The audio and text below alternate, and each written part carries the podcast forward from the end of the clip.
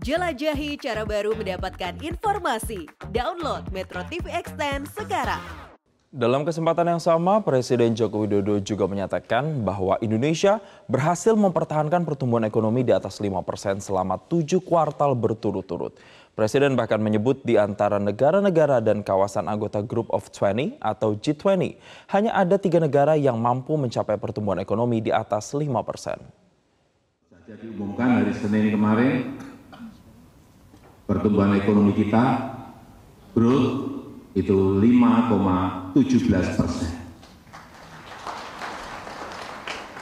Dan sudah tumbuh di atas 5% selama 7 kuartal berturut-turut.